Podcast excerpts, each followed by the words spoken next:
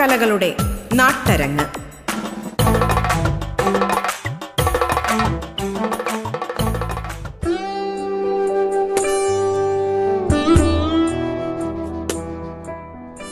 പ്രിയ ശ്രോതാക്കൾക്ക് നമസ്കാരം.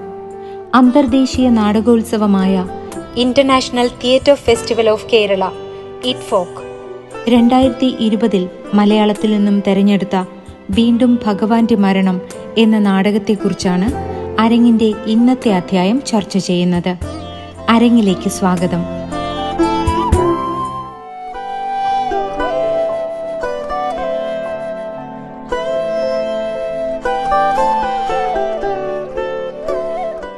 വർത്തമാനകാലത്തോട് ചേർന്ന് നിൽക്കുന്ന ഏറെ സമകാലിക പ്രസക്തിയുള്ള ഒരു രാഷ്ട്രീയ നാടകമാണ് വീണ്ടും ഭഗവാന്റെ മരണം. മല്ലയ്യ എന്ന മത തീവ്രവാദിയുടെ നിർദ്ദേശത്താൽ അമര എന്ന ചെറുപ്പക്കാരൻ ഗാന്ധിയൻ തത്വങ്ങളിൽ ആകൃഷ്ടനായ പ്രൊഫസർ ഭഗവാൻ എന്ന സാമൂഹ്യ പ്രവർത്തകനെ വധിക്കാൻ പുറപ്പെടുന്നു.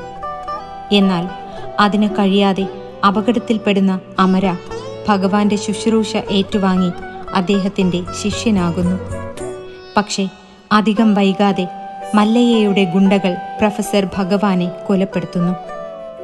മതപരിവർത്തനം സംഭവിച്ച അമരയാൽ ഇരു കാൽമുട്ടിലും വെടിയേറ്റ് മല്ലയ്യ ഭഗവാന്റെ തന്നെ കട്ടിലിൽ വീഴുമ്പോൾ ഭഗവാനിൽ നിന്നും ഹൃദിസ്ഥമാക്കിയ വചനങ്ങൾ അമര ഉറക്കി ചൊല്ലുന്നിടത്ത് കഥ അവസാനിക്കുന്നു. കെ ആർ മീരയുടെ ഈ കഥ നാടകമാക്കാൻ തയ്യാറാകുന്ന നാടക സമിതിക്ക് വർത്തമാനകാല രാഷ്ട്രീയ സാഹചര്യങ്ങളിൽ സംഭവിക്കുന്ന സങ്കീർണമായ പ്രശ്നത്തിലൂടെയാണ് ഈ നാടകം മുന്നോട്ടു പോകുന്നത്. നാടകത്തിലെ കേന്ദ്ര കഥാപാത്രമായ പ്രൊഫസർ ഭഗവാൻ എന്ന കഥാപാത്രത്തെ അവതരിപ്പിച്ച അരുൺ നായർ നമ്മളോട് സംസാരിക്കുന്നു.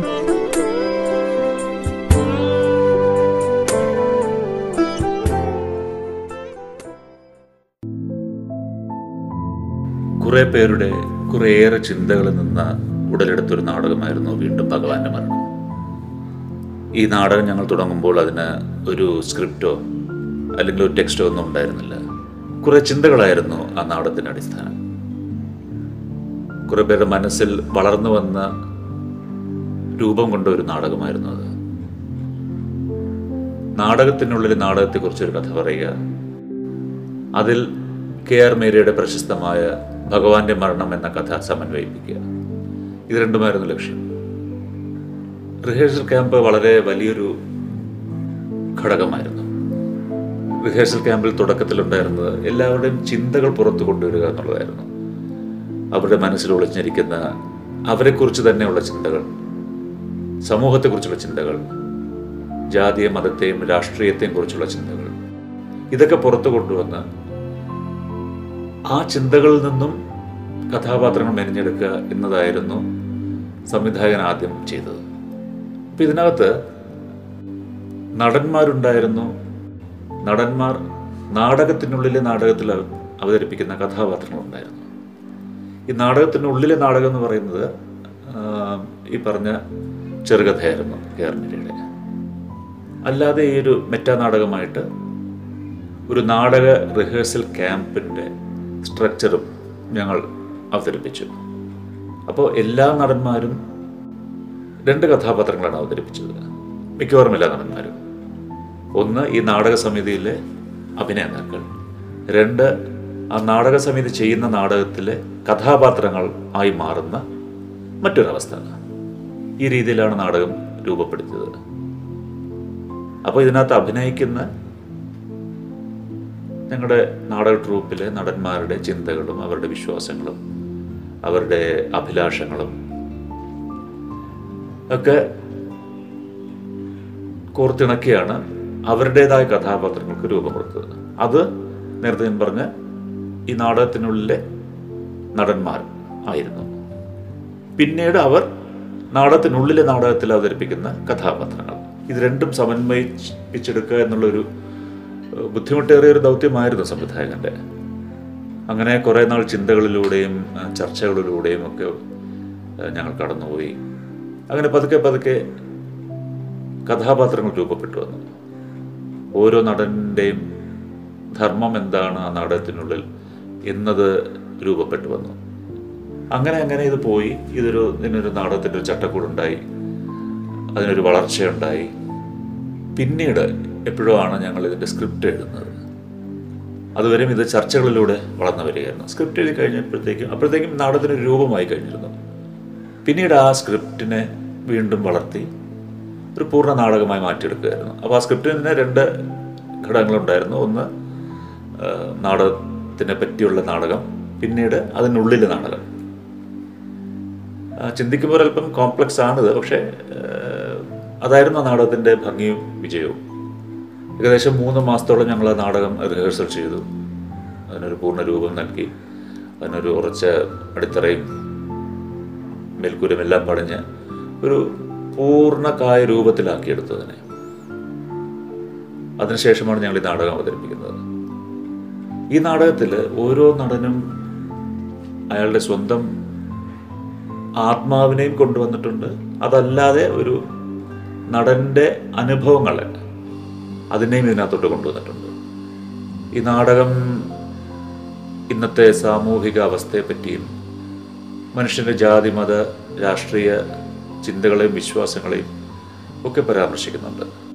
കുറേ സാധാരണ മനുഷ്യരും അവരുടെ ചിന്തകളും അവരുടെ വിശ്വാസങ്ങളും അവരുടെ രാഷ്ട്രീയവും.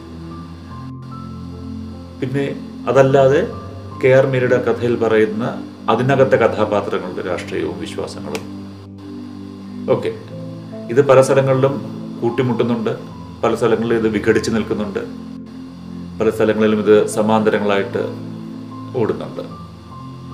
ഒരു ചർച്ച പോലെ വളരുന്ന ഒരു നാടകമാണിത്. ഇതിനകത്ത് നമ്മുടെ ഇന്നത്തെ സാമൂഹിക അവസ്ഥയെക്കുറിച്ചും ഒക്കെ ചർച്ച ചെയ്യുന്നുണ്ട്. അപ്പം അതുകൊണ്ട് തന്നെ ഈ നാടകത്തിനൊരു കോണ്ടംപററി ഫീൽ ഉണ്ടായിരുന്നു. നമ്മൾ നാടകം കണ്ടിരിക്കുമ്പോൾ തന്നെ അല്ലെങ്കിൽ ഈവൻ നാടകം ചെയ്യുമ്പോൾ പോലും നമുക്ക് തോന്നുന്നത് നമുക്ക് ചുറ്റും നടക്കുന്ന കുറേ സംഭവങ്ങൾ നമ്മൾ ക്രോഡീകരിച്ച് ഒരു സ്റ്റേജിൽ അവതരിപ്പിക്കുന്നു. അത് അത് അവതരിപ്പിക്കുന്ന നടന്മാർ അത് കാണുന്ന പ്രേക്ഷകർ. ഇങ്ങനെ ഒരു അവസ്ഥയാണ് ഉണ്ടായിരുന്നത്. അല്ലാതെ ഒരു നാടകമാണെന്നോ അല്ലെങ്കിൽ അതിന്റെ നാടകത്തിന്റെ നാടകീയത ഇതിനുണ്ടായിരുന്നില്ല. അതിനേക്കാളും ഉപരി ഇതിന്റെ ഇമ്പാക്റ്റ് വേറൊരു തലത്തിലായിരുന്നു സംഭവിച്ചത്. അത് കണ്ടിരിക്കുന്ന ഓരോ പ്രേക്ഷകരും അനുഭവിച്ചറിഞ്ഞതുമാണ്.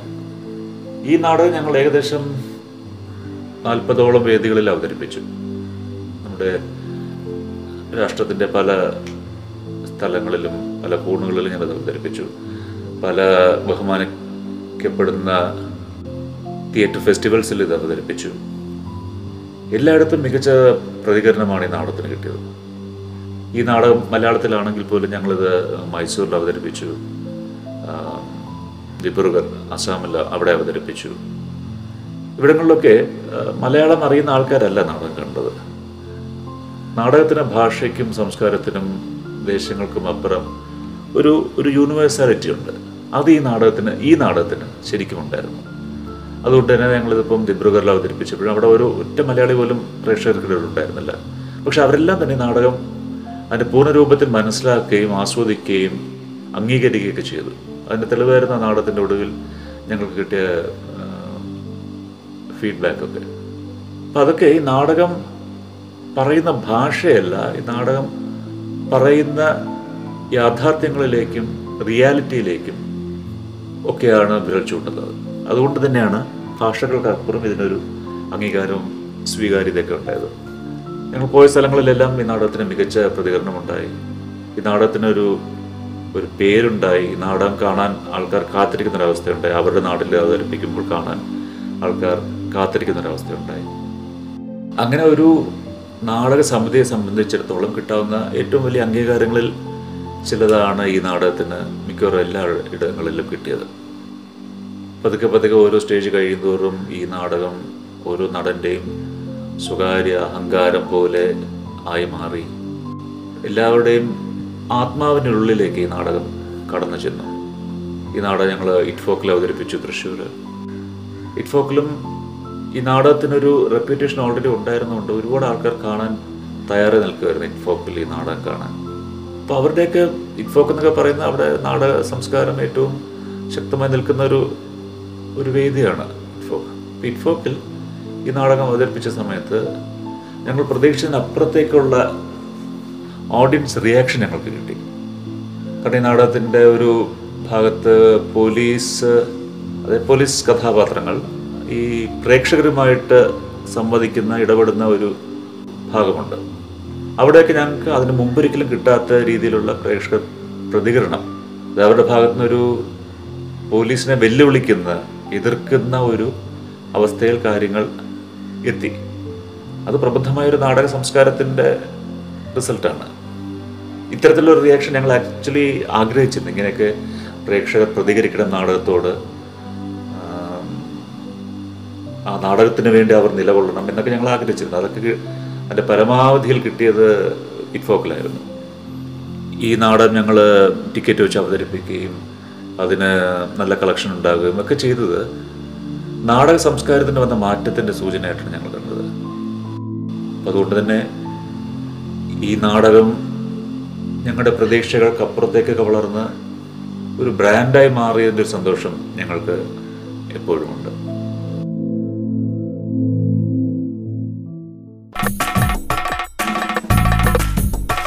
അരങ്ങ് ഇടവേളയ്ക്ക് ശേഷം തുടരും.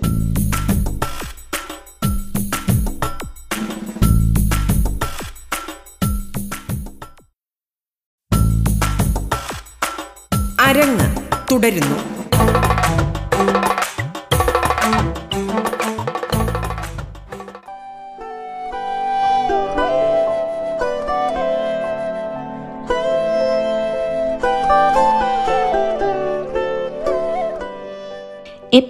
തിയേറ്റർ സംഗീതത്തെ ഇതിൽ കാണാമെങ്കിലും പൂർണമായും ഇതിനെ എപ്പിക് തിയേറ്റർ എന്ന് വിളിക്കാൻ കഴിയില്ല.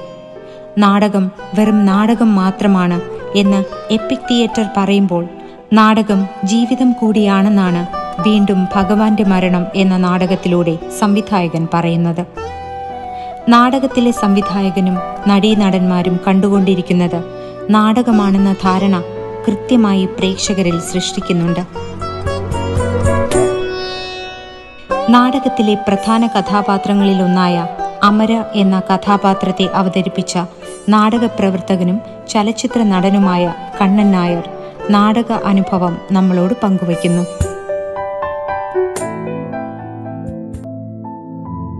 വീണ്ടും ഭഗവാന്റെ മരണം. അത് ഒരു നാടകം അതിലുപരി നമ്മുടെയൊക്കെ ജീവിതത്തിന്റെ ഭാഗമായി തീർന്ന ഞങ്ങൾ കുറേ പേരുടെയൊക്കെ അഭിമാനവും അഹങ്കാരവും ഒക്കെ ആയി തീർന്ന ഒരു ഒരു ഒരു പ്രൊഡക്ഷനായിരുന്നു എന്ന് പറയേണ്ടി വരും. കനൽ സാംസ്കാരിക വേദി ഇങ്ങനെ ഒരു നാടകത്തിന് വേണ്ടി ഉള്ള ആലോചന അതായത് കൈമേറെ കിമർത്ഥം ദ്രൗപദി സ്വർണസിംഹാസനം തുടങ്ങി മികച്ച നാടകങ്ങൾക്ക് ശേഷം പുതിയത് എന്ത് ചെയ്യും എന്ന ആലോചനയിലിരിക്കുന്ന സമയത്താണ് കെ ആർ മീരയുടെ ഭഗവാന്റെ മരണം എന്ന് പറയുന്ന ചെറുകഥ ഹസീം അമരവിള വായിക്കാനിടയാവുന്നത്. എന്റെ സംവിധായകൻ. അതിനു മുൻപ് നമ്മൾ നാടക റിഹേഴ്സലുമായി ബന്ധപ്പെട്ട് ഒരു നാടകം റിഹേഴ്സൽ പ്രോസസ്സ് നടക്കുന്നതിനെ കുറിച്ചൊരു നാടകം ചെയ്യണം എന്നുള്ള ആലോചനയും നമ്മൾ ഇതുമായി ബന്ധപ്പെട്ട് ഉണ്ടായിരുന്നു. അപ്പോൾ അതിന്റെ ഒരു പ്രാരംഭതല ചർച്ചകളൊക്കെ നമ്മൾ സുഹൃത്തുക്കൾ ചേർന്ന് ഇതിനകത്തുള്ളവർ ഹസീമ സന്തോഷ് വെഞ്ഞാറമൂട് അനൂജ് രാമചന്ദ്രൻ തുടങ്ങിയവരൊക്കെ ആയിട്ട് നമ്മളിങ്ങനെ ഒരു ചർച്ചകളൊക്കെ നടത്തുന്നുണ്ടായിരുന്നു. അപ്പോൾ അത് അന്ന് അതിനകത്ത് ഉൾപ്പെടുത്തേണ്ട കുറേ കാര്യങ്ങളൊക്കെ നമ്മൾ സംസാരിച്ചു. നാടക റിഹേഴ്സലിൽ എന്തൊക്കെ രസങ്ങളുണ്ടാവും എന്തൊക്കെ കാര്യങ്ങളുണ്ടാവും എന്നുള്ളതൊക്കെ അന്ന് ആലോചിച്ചിരുന്നു. പിന്നീട് അത് പോകെ പോകെ റിഹേഴ്സൽ മാത്രമായി കഴിഞ്ഞാൽ അത് നിൽക്കില്ല. അതിനൊരു സ്ട്രോങ് ആയിട്ടുള്ള ഒരു ബേസ് വേണം എന്നുള്ളൊരു ഒരു ചിന്തയുടെ പുറത്താണ് ഈ കഥ. ഭഗവാന്റെ മരണം എന്ന് പറയുന്ന കഥയും ഈ പറയുന്ന റിഹേഴ്സൽ പ്രോസസ്സും ഇത് രണ്ടും കൂടി ക്ലബ് ചെയ്താൽ എങ്ങനെ ഇരിക്കും എന്നുള്ളൊരു ചിന്തയിലേക്ക് എത്തുന്നത്.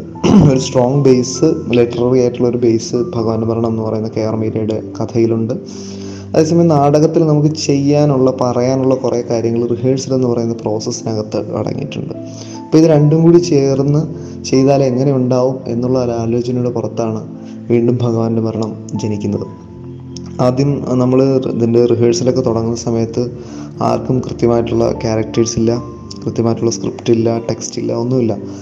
നമ്മൾ ഒരുപാട് ഒരുപാട് ഇംപ്രവൈസ് ചെയ്ത് ചെയ്ത് ചെയ്ത് ചെയ്ത് മുന്നോട്ട് പോയ ഒരു നാടകമായിരുന്നു വീണ്ടും ഭഗവാന്റെ മരണം. ആരെ ആരൊക്കെ ഏത് ക്യാരക്ടറാണ് ചെയ്യുന്നതെന്നൊന്നും തീരുമാനിച്ചിട്ടുണ്ടായിരുന്നില്ല. നമ്മളിങ്ങനെ ഡെയിലി ഒത്തുകൂടുന്നു കുറേ പേര് ഒത്തുകൂടുന്നു. ഇപ്പം കുറേ കുറേ റിഹേഴ്സൽ ക്യാമ്പ് ആയതുകൊണ്ട് തന്നെ ഒരുപാട് ക്യാരക്ടേഴ്സ് ഉണ്ടാവും എന്നറിയാം. അപ്പോൾ അതുകൊണ്ട് തന്നെ കുറേ നടീനടന്മാരുണ്ട്. ഞങ്ങളെല്ലാവരും ഒരുമിച്ച് ഗെയിംസ് തിയേറ്റർ ഗെയിംസ് ചെയ്യുന്നു കളിക്കുന്നു ചിരിക്കുന്നു വർത്തമാനം പറയുന്നു. അതിനിടയിൽ ഉണ്ടാകുന്ന സംഭാഷ സംഭവങ്ങളെയൊക്കെ നമ്മളൊന്ന് ക്രോഡീകരിച്ചെടുക്കാൻ ശ്രമിക്കുന്നു. അങ്ങനെ അങ്ങനെ പോകെ പോകെ ഈ നാടകം ഉണ്ടായി വരികയായിരുന്നു ആ കഥയുടെ ഒരു ബേസിൽ നിന്നുകൊണ്ട് റിഹേഴ്സൽ എന്ന് പറയുന്ന ഒരു പ്രോസസ്സിലൂടെ ഈ നാടകം ഉണ്ടായി വരികയായിരുന്നു പക്ഷെ അപ്പോഴും ഇതിന്റെ ക്ലൈമാക്സിനെ കുറിച്ച് ആർക്കും ഒരു ധാരണ ഉണ്ടായിരുന്നില്ല. നമ്മൾ നടൻ നടികന്മാർക്ക് ഒട്ടുമില്ല സംവിധായകനുമില്ല. അപ്പോൾ പലതരത്തിലുള്ള ക്ലൈമാക്സുകൾ ഇങ്ങനെ ഓരോ ദിവസവും സംവിധായകനും എഴുത്തുകാരനും കൂടിയായ നാടകൃത്തും കൂടിയായ ഹസീം എഴുതിക്കൊണ്ട് വരും. അപ്പോൾ ഓരോ ദിവസം വന്ന് ചർച്ച ചെയ്യും നമ്മളത് നിഷ്കരണം തള്ളിക്കളയും. ഇങ്ങനെ പല പല പല ക്ലൈമാക്സുകളുടെ ചർച്ചയ്ക്കൊടുവിൽ ഒരു ദിവസം ഇതുപോലൊരു ഇപ്പോഴത്തെ ക്ലൈമാക്സ് പോലെ അതായത് പുറത്ത് സംവിധായകൻ വെടിയേറ്റ് മരിച്ചു കിടക്കുന്നു. ഓഡിയൻസിനെയും കൂടി പാർട്ടിസിപ്പേറ്റ് ചെയ്യിച്ചുകൊണ്ടുള്ള ഒരു ക്ലൈമാക്സിലേക്ക് നമ്മൾ എത്തിച്ചേരുകയായിരുന്നു. അപ്പോൾ അത് കേട്ടപ്പോൾ തന്നെ ഏകദേശം ആ ഓക്കെ ഇത് നന്നാവും എന്നുള്ളത് നമുക്ക് തോന്നിയിരുന്നു. പക്ഷെ അപ്പോഴും ഇതിന്റെ ഏറ്റവും വലിയൊരു ഒരു വെല്ലുവിളി നിലനിന്നത് നമുക്ക് ഇതൊരിക്കലും റിഹേഴ്സൽ ചെയ്ത് നോക്കാൻ പറ്റില്ല എന്നുള്ളതാണ്. നമ്മളെപ്പോഴും നാടകങ്ങൾ റിഹേഴ്സൽ ചെയ്ത് ഉറപ്പിച്ച് പൂർണമായും അതിനകത്ത് ചെന്നിട്ടാണല്ലോ നമ്മൾ പെർഫോമൻസിലേക്ക് പോവുക. പക്ഷേ ഈ ക്ലൈമാക്സിനെ സംബന്ധിച്ച് നമുക്ക് ഒരിക്കലും റിഹേഴ്സൽ ചെയ്ത് നോക്കാൻ പറ്റാത്തൊരു ക്ലൈമാക്സ് ആദ്യ അവതരണത്തിൽ മാത്രമേ ഇത് എങ്ങോട്ട് പോകൂ എന്ന് നമുക്ക് അറിയാൻ പറ്റൂ. അപ്പോൾ അത്തരത്തിലൊരു വെല്ലുവിളി നമ്മൾ സധൈര്യം ഏറ്റെടുക്കുകയായിരുന്നു. ആദ്യ അവതരണം തൈക്കാട് സൂര്യ ഗണേശത്തിൽ നടന്നപ്പോൾ ശരിക്കും ക്ലൈമാക്സ് പോർഷൻ ഞങ്ങളൊക്കെ നടീനടന്മാരായും സംവിധായകനും ഒക്കെ എല്ലാവരും ആകാംക്ഷയിലായിരുന്നു. ഇത് എങ്ങനെയാണ് ഓഡിയൻസ് ഇത് ഏറ്റെടുക്കുക? നമ്മൾ തെളിച്ച വരയിൽ കൂടെ തന്നെ ഓഡിയൻസ് പോകുമോ? അതോ അവർ വേറെ രീതിയിൽ പ്രതികരിക്കുമോ? എന്നുള്ളൊരു ആകാംക്ഷ ഉണ്ടായിരുന്നു. അതുതന്നെയായിരുന്നു ഭഗവാന്റെ മരണത്തിന്റെ ഏറ്റവും വലിയൊരു ഒരു പ്രത്യേകതയും ഒരു ഊർജവും. കാരണം ഓരോ നമ്മളെപ്പോഴും പറയാറുണ്ട് ഓരോ നാടകവും പുതിയതാണ് ഓരോ സ്റ്റേജിലും ഓരോ അവതരണങ്ങളും പുതിയതാണ് പുതിയ നാടകം ആയിട്ട് തന്നെയാണ് നമ്മൾ ചെയ്യുന്നത്. പക്ഷേ ഭഗവാന്റെ മരണത്തിനെ സംബന്ധിച്ച് അക്ഷരാർത്ഥത്തിൽ അത് ശരിയാണ് എന്നുള്ളതാണ്. ഓരോ നാടകത്തിലും ഓരോ തരം ഓഡിയൻസ് ആയിരിക്കും പുതിയ പുതിയ കാഴ്ചക്കാരാണ്. അവരെങ്ങനെയാണ് പെരുമാറുക എന്നുള്ളത് നമുക്ക് മുൻകൂട്ടി പ്രവചിക്കുകയോ പ- ഗണിക്കുകയോ ഒന്നും സാധ്യമേ അല്ല അപ്പോൾ അതുകൊണ്ട് തന്നെ അവരുടെ ചെയ്തികൾ പലതായിരിക്കും അവർ പലതരത്തിൽ പ്രതികരിക്കും. ആ പ്രതികരണങ്ങളിലൂടെ നാടകം ഓരോ നാടകവും പുതിയ പുതിയതായി പുതിയതായി മാറുന്ന ഒരു ഭയങ്കര രസമുള്ളൊരു അനുഭവത്തിലൂടെയാണ് ഭഗവാന്റെ മരണം കടന്നുപോയത്. അത് കേരളത്തിലെ അവതരണമാവട്ടെ കർണാടകയിലും ആസാമിലും കേരളത്തിന് പുറത്തൊക്കെ അവതരിപ്പി തമിഴ്നാട്ടിലും ഒക്കെ അവതരിപ്പിച്ച അവതരണങ്ങളാകട്ടെ ഓരോ സ്ഥലത്തും ആ അവിടുത്തെ ജനതയെ ആശ്രയിച്ച് അതിനോടനുബന്ധിച്ച് പലതരത്തിലുള്ള പ്രതികരണങ്ങളാണ് കിട്ടിക്കൊടുത്തത്. പക്ഷേ എല്ലാവരിലും പൊതുവായി ഉണ്ടായിരുന്ന ഒരു ഒരു ഒരു കാര്യം എന്ന് പറയുന്നത് അധികാര സ്ഥാനങ്ങൾക്കെതിരെ പ്രതികരിക്കാനുള്ള ഒരു മനസ്സ് എല്ലായിടത്തെയും കാഴ്ചക്കാർക്കും ഓഡിയൻസും ഉണ്ടായിരുന്നു. അല്ലെങ്കിൽ ഒരു നാടകം കഴിഞ്ഞപ്പോൾ അതൊക്കെ ഉണ്ടായി എന്ന് പറയുന്നത് ഭയങ്കര സന്തോഷമുള്ളൊരു കാര്യമാണ്. എന്റെ കഥാപാത്രം അമര എന്ന് പറയുന്ന ഒരു കഥാപാത്രമാണ് ഞാൻ ഈ ഭഗവാന്റെ മരണം എന്ന് പറഞ്ഞ ചെറുകഥ ഇത് നാടകമാകുമ്പോൾ ഞാൻ ചെയ്തത് അമര എന്ന് പറയുന്ന പ്രധാന കഥാപാത്രമാണ്.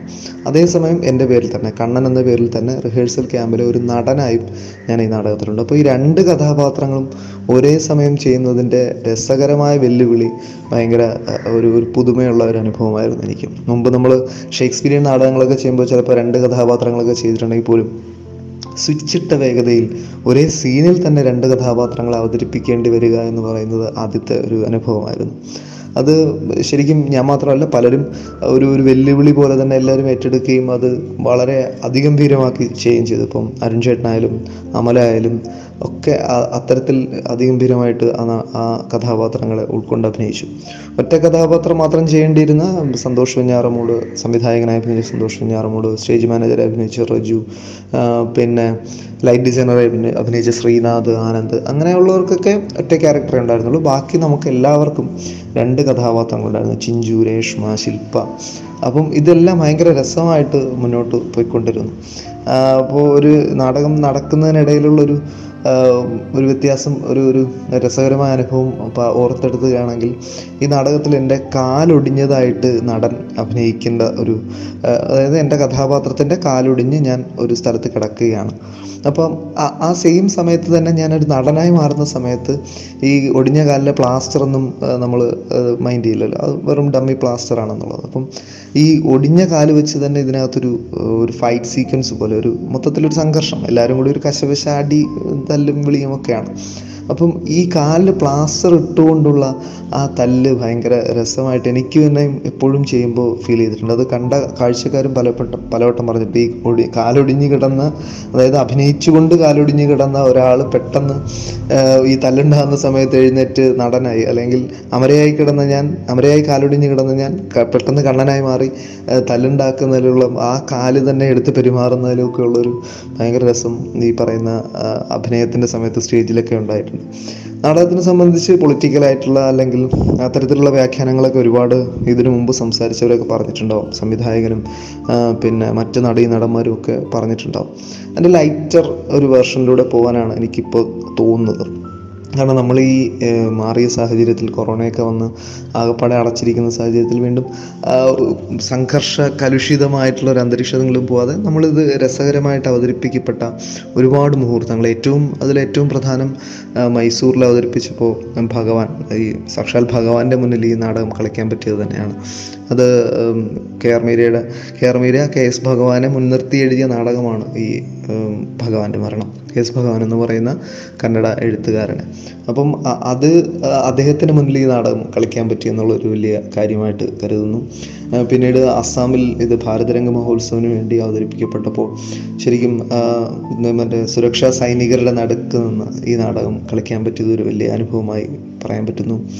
തൃശ്ശൂരിൽ നമ്മുടെ ഇവിടെ കേരളത്തിൽ തൃശ്ശൂരിൽ മുണ്ടത്തിക്കോടെന്ന് പറയുന്ന ഒരു ക്ഷേത്രപ്പറമ്പിൽ ഈ നാടകം അവതരിപ്പിച്ചത് പോലീസ് വലയത്തിലായിരുന്നു. അത് നാടകത്തിനെതിരായിട്ട് നാട്ടുകാർ കേസ് കൊടുക്കുകയും അപ്പോൾ ഈ നാടകം കളിക്കാൻ പറ്റില്ല എന്നൊക്കെ പറയുകയും നമ്മളെ നാടകത്തിലുള്ള സെയിം സാധനങ്ങൾ നമ്മൾ അനുഭവിച്ചുകൊണ്ട് കളിച്ച ഒരു ഒരു അനുഭവം കൂടിയുണ്ട്. അതായിരുന്നു ഈ ഭഗ- ഭഗവാന്റെ മരണത്തിന്റെ അവസാന വേദി രണ്ടായിരത്തി ഇരുപത് ജനുവരി മുപ്പതാം തീയതിയാണ് അവസാനമായിട്ട് അന്ന് നാടകം കളിച്ചത്. അപ്പോൾ നാടകം കളിക്കുന്നതിന് മുമ്പ് ഈ പറയുന്ന പോലെ നമുക്ക് ആ പ്രദേശത്തുള്ള കടകളിൽ നിന്നും നമുക്ക് ചായ പോലും തരുന്നില്ല. പിന്നെ ആരും നമ്മളെ അടുപ്പിക്കുന്നില്ല. അങ്ങനെയൊക്കെ ഒരു മാറ്റി നിർത്തൽ ഉണ്ടായിരുന്ന സമയത്ത് നിന്നും നാടകം കഴിഞ്ഞപ്പോൾ ഈ നാട്ടുകാരെല്ലാം തന്നെ നമ്മളെ അഭിനന്ദനങ്ങൾ കൊണ്ട് പൊതിയുന്ന അയ്യോ ഇത് ഇത്രയും ഗംഭീരമായിട്ടുള്ള ഒരു പ്രൊഡക്ഷൻ ആയിരുന്നു എന്ന് ഞങ്ങൾക്ക് അറിയില്ലായിരുന്നു എന്ന് പറഞ്ഞ് ഏറ്റു പറ മാപ്പേറ്റ് പറയുന്ന ഒരു ഒരു അനുഭവം ആയിരുന്നു ഏറ്റവും അവസാനത്തെ വേദിയിൽ ഉണ്ടായത്. അതിനുശേഷം വീണ്ടും വീണ്ടും നാടകം കളിക്കാൻ വേണ്ടി മനസ്സാഗ്രഹിക്കുന്നുണ്ട്. നിയമസഭയിൽ കളിക്കാനുള്ള ഒരു അവസരം വന്നു. അത് കൊറോണ കാരണം നഷ്ടമായി. പല വേദികളിലും ഇത് ബുക്ക് ചെയ്തിട്ടുണ്ടായിരുന്നു. പക്ഷെ അതൊന്നും കൊറോണ കൊറോണ കാരണം നടന്നില്ല. അപ്പോൾ ഇനി ഇതൊക്കെ മാറുന്ന ഒരു അവസരത്തിൽ ഏത് നിമിഷവും ഈ നാടകം കളിക്കാൻ പറ്റും എന്നുള്ളൊരു പ്രതീക്ഷയിൽ തന്നെയാണ് ഞങ്ങൾ നടീ നടന്മാരും സംവിധായകനും ഞങ്ങളുടെ ക്രൂ മെമ്പേഴ്സും എല്ലാം മുന്നോട്ട് പോയിക്കൊണ്ടിരിക്കുന്നത്. ഈ നാടകത്തിന്റെ ഈ പറയുന്ന പോലെ മൈസൂരിലെ അവതരണവും അസ്സാമിലെ അവതരണവും തൃശ്ശൂരിന്റെ അവതരണവും ഒക്കെ പറഞ്ഞ ഇറ്റ് ഫോക്ക് ഇറ്റ് ഫോക്കിലേക്ക് അവതരണം ശരിക്കും ഔട്ട് ഓഫ് ദി വേൾഡ് ഒരു അവതരണമായിരുന്നു എന്ന് പറയേണ്ടി വരും. ഇറ്റ് ഫോക്ക് കഴിഞ്ഞിട്ട് കഴിഞ്ഞ രണ്ടായിരത്തി ഇരുപത് ഇറ്റ് ഫോക്കിൽ അവതരിപ്പിക്കപ്പെട്ട നാടകങ്ങളിൽ വെച്ച് മലയാള നാടകങ്ങളിൽ വെച്ച് ഏറ്റവും അധികം അപ്രീസിയേഷൻ കിട്ടിയ നാടകങ്ങളിലൊന്നായിരുന്നു ഭഗവാന്റെ മരണം. അപ്പോൾ ആ നാടകം കഴിഞ്ഞ് ഓഡിയൻസ് റെസ്പോൺസും അതിന്റെ പിറ്റേ ദിവസത്തെ മീറ്റ് ദ ആർട്ടിസ്റ്റ് സെഷനും ഒന്നും ഒരിക്കലും മറക്കാനാവാത്ത ജീവിതത്തിൽ തന്നെ മറക്കാനാവാത്ത അനുഭവങ്ങളും ഒക്കെ ആയിരുന്നു. ഇനി അടുത്ത ഒരു വേദിക്ക് വേണ്ടി കാത്തിരിക്കുന്നു. അസം പോലുള്ള യാത്രകൾക്ക് വേണ്ടി കാത്തിരിക്കുന്നു. അതിനി ഉടനെ തന്നെ സംഭവിക്കുമെന്നുള്ള പ്രത്യാശയിൽ നിർത്തുന്നു. നിങ്ങൾ ഇതുവരെ കേട്ടത് അരങ്ങ്. നാടൻ കലകളുടെ നാട്ടരങ്ങ്.